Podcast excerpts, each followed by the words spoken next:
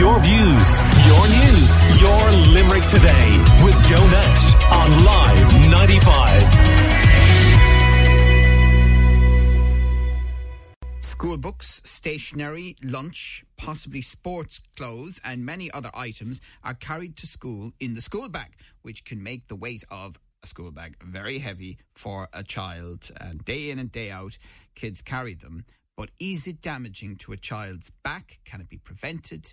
And indeed, how do you know if it may be damaging your child? And very much in focus this week with schools returning. And we're joined by Dr. Ed Sordillo, chiropractor based in Dooradoyle in Limerick. Ed, good morning. You're very welcome. Good to see you. Great to see Um, you, Joe. Thank you. So, what impact can a heavy bag have on a child's back? So I think um, if the if the weight maybe is uh, focused in one area of the body that may potentially be a problem for somebody, I think generally we're good. We're people are good weight carriers. We're good movers, and I think that's really where the focus needs to be with kids. So. Yes, when you're putting the school bag on their back, make sure that the weight is distributed as well throughout the bag as you can. Make sure that they're wearing both shoulder straps, which is very difficult to do with teenagers. I totally understand that, but if they have both, uh, if they have the weight distributed across their shoulders, that helps. Some of the uh, the bags will have a strap around the waist, which again helps distribute weight a little bit more evenly over the back. Don't let it hang too low, and certainly don't have it hanging off of one shoulder. Those are the the primary pitfalls that we see. Is it possible, Ed, that a child may be doing damage, but that it won't manifest itself until later in life? There's always potential, but there's the same potential that the birth process has, the same potential that maybe uh, some uh, womb presentations might have. So everything we do, learning to walk, uh, you know, f- the falls that we take, mishandling, all of these things impact us to some degree. And those are the things that we see in the office that show up in eight, nine, 10, 11 year olds. So we we see kids, we see plenty of children throughout their early stages in the office with different complaints, whether it's back pain, neck pain, uh, say limb pain, or headaches. So it's not just adults who are being affected. I think there was a presumption, you know, with the advances in tech, that the whole concept of heavy bags on kids' backs would not be a factor anymore, but it still is. It's hugely a factor. And it, it- it's one of those things that uh, I, I think we could talk about this year after year but there's no will to change it. And is it you know sometimes i again i like to be practical. Sometimes i think well kids aren't going into mines anymore you know and and so maybe there's that aspect of it. It doesn't mean we we don't want to protect our kids and keep them safe. So what i would suggest parents are doing is from the very beginning make sure your kids are active lots of movement. Because look let's face it if we take the backpack off and all we have is the laptop right or the the ipad now we have a new issue which is the child's even more sedentary. Yes. right? So um i And, and I am possibly stooped over and absolutely. So this is another issue. So is that really better or are we train, uh, trading one ill for another? So my first reaction my visceral reaction to this is let's get kids moving more. They can't move enough. We are great movers as a species. So let's do more of that. More exercise. Get them out in a field and let them run. Get them on a track. We have beautiful tracks around now whether it's the green air, the green space uh, uh, or uh, whether it's ul or all these wonderful places coming down here by the river. Get your kids out. Get them moving more often.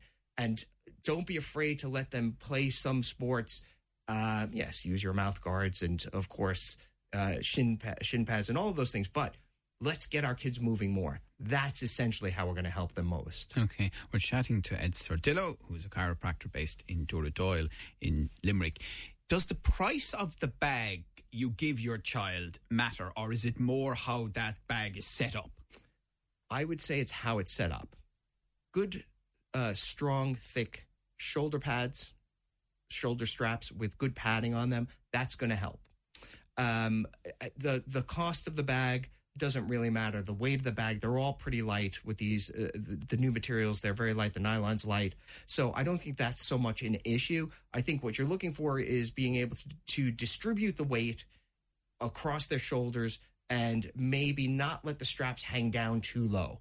That's another issue. Okay, wh- why? So we don't want them having to arch their back because the weight of the backpack is pulling them backwards. So what we want them is we, we want our kids to be in a good neutral position, head over shoulders, shoulders and rib cage aligned.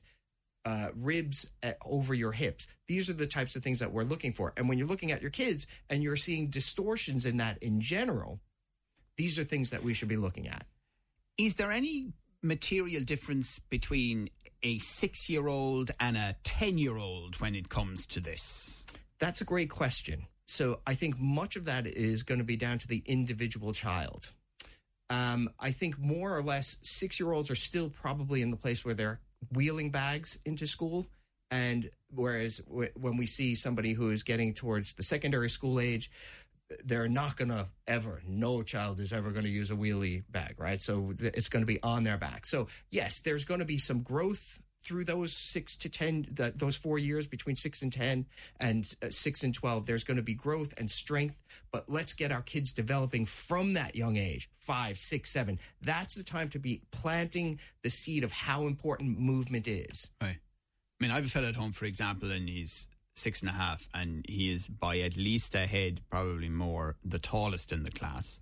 And then some of his pals are among the smallest Mm-hmm. in the class. Does that matter?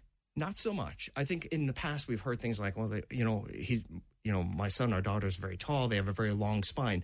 But really, what we want, what- what we're going to see is we're going to see the composite of their musculature and their spine together. It's nothing is nothing works on its own. Everything's working together. So the shape of your spine, your musculature, your ligaments, all the supporting tissues, they're all going to be working together to provide you with strength and balance. And that's what we want to foster.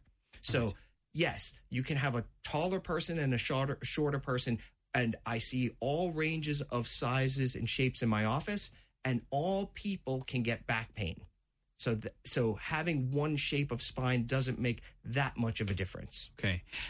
I'm, when you deal with adults, I mean, have you ever traced a problem back to a heavy school bag?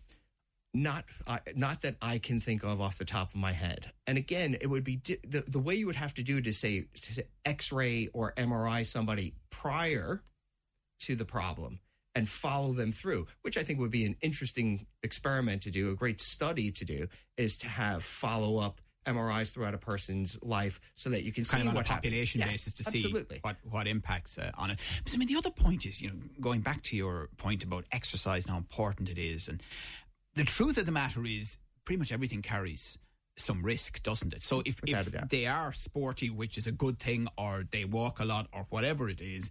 Unfortunately, you can fall or you can be injured apparently innocuously, and, and that can cause a back problem or a problem with another part of your body, right? Absolutely. And, and so what I see often, so you you have kind of two camps of people coming into the office. You, you'll have those who say, I know exactly when this happened to me. And, and what they're doing is they're trying to make the association by, I, yesterday I had no pain and today I do. So therefore something must have happened in that interim that's caused me to have the problem. And then you have the other people who say, I have no idea what I did or how this happened. I just woke up this way or I just stepped one direction and wham, I got this terrible pain. And the reality is that your problems are the result of how you've lived your life up to that point. So all the falls, all the accidents, all the toxicity, all, all the sitting. And on that basis, then, if the problems are everything you've done in your life up to that point, can you make changes that will positively affect your life? Without a doubt. So the more you move, the better your body likes it. There's no two ways about that. At any age. at any age. You're never too old, you're never too young. That's a fact. So I get a lot of my older patients to start doing more exercise, and you can clearly see the changes in them. Right. And getting your spine checked, going to the chiropractor, getting your spine checked, making sure that your spine is functioning well. That's that's vitally important. That will help you function better at any age. How did you get interested in this, Ed? So for me, it was um, I had I had the idea that I was going to go to uh, either I was going to go, to go into sports medicine or chiropractic. That was my idea going into college, and uh, then my love for music took over, and so I, I initially got my degree in music. But then I decided no, I was going back to school, and I went back, uh, did pre med, and then went back to chiropractic school after that. So Right. uh, it was kind of my second uh, attempt at college. So I did two, well, three degrees in all. Right. So Bizarre question. Any link between music and what you do now? so there's a tremendous link because um, so for me I saw I played classical guitar and I suffered terribly as a, a young man and even as a in my early teens with sciatica pain raging down the back of my leg and uh, and as a musician anybody who plays classical classical music knows how much practicing is involved so I would sit in a chair and I remember looking at my chair every day thinking how am I going to face into six hours of practice today? Because the pain would be, after 15 minutes, the pain would be raging down my leg. So I lived with that for years until I got my first adjustment at 26.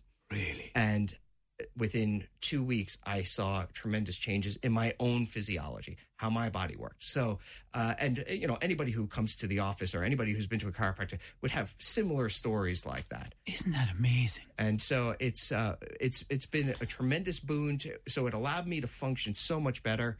Uh, it it allows you to sit when you need to sit. It allows you to move better when you're moving, and that's what I want. You see, I mean, I, I had a bit of rib pain and it kind of lasted for three or four months earlier in the year. And it was probably the first time I'd ever had any kind of consistent pain. Now, you know, as my wife kept telling me, you're not that bad. And I wasn't that bad. But it did teach me for the first time a lesson about what it must be like for people who have to live with chronic pain. Well, so whether it's chronic pain or very acute pain, so the thing can things can spiral out of control very quickly for people, and so you could have somebody who gets intermittent pain, and it's mild enough, and they whatever they may take a painkiller or just walk it off or whatever, but then one day it reaches a level that they can't tolerate at all, and a lot of times the drugs won't touch it. And so people can struggle, and it can seem, like I said, very innocuous at first until it's not. And unfortunately, waiting until we're at that point is it's costly. It's costly physically, it's costly to your health, it's costly to your job, it's costly in many ways, right? And it's, we know statistically that one of the biggest problems in uh, in the workplace is loss of time at work due to injuries, right? And back back issues are probably one of the most common things that people suffer with. And do you think that it should be absolutely from day one part of the school curriculum? Posture, understanding biomechanics in, in, in a simple way, obviously, for younger children. Yeah. Look, kids are very smart and they they understand these things. So look, I've gone into schools and I've spoken to younger classes in primary schools uh, about, you know, chiropractic and health and they are very quick to say, "Do you think that my headaches yeah, uh, my headaches or my back pain or my knee pain could be coming, you know, because of me sitting too much. They're very switched on. They get it. You know, you can't fool them. So yeah, they're they're very well aware. They should be. It, should be reinforced at every stage. And one other question related to that with children the fact that they grow and they grow at different rates and spurts and iron or whatever, it, the growing process itself, should that ever cause a problem or not? It's innate. It's who we are. You know, that's part of development. Are there some changes? There are there some aberrations? Are there uh, the the occasional uh, thing that happens that we don't expect? Yeah, of course. But for the most part, growth is innate. It's part of who we are. It's going to happen. You know, you don't have to think about it. It's not a conscious decision. It just it's part of who we are. Finally, then, have you noticed anything different as we've come out of the pandemic in your work? No, I think probably uh, the one thing I will say is I think people immediately re- relate the fact that they're at home working more, and that's problematic to them. So they're spending longer hours on computers in maybe slightly worse conditions, but also not giving themselves the breaks that they might have given in in their office environment. And that's probably the biggest thing that I've seen that's different. All right. Fascinating. Always great to talk to you. We thank you so much for coming you. in to us this morning. That's Dr. Ed Sordillo, chiropractor uh, based in Dooradoyle in Limerick, with some great advice there. Your views, your news, your Limerick today with Joe Nash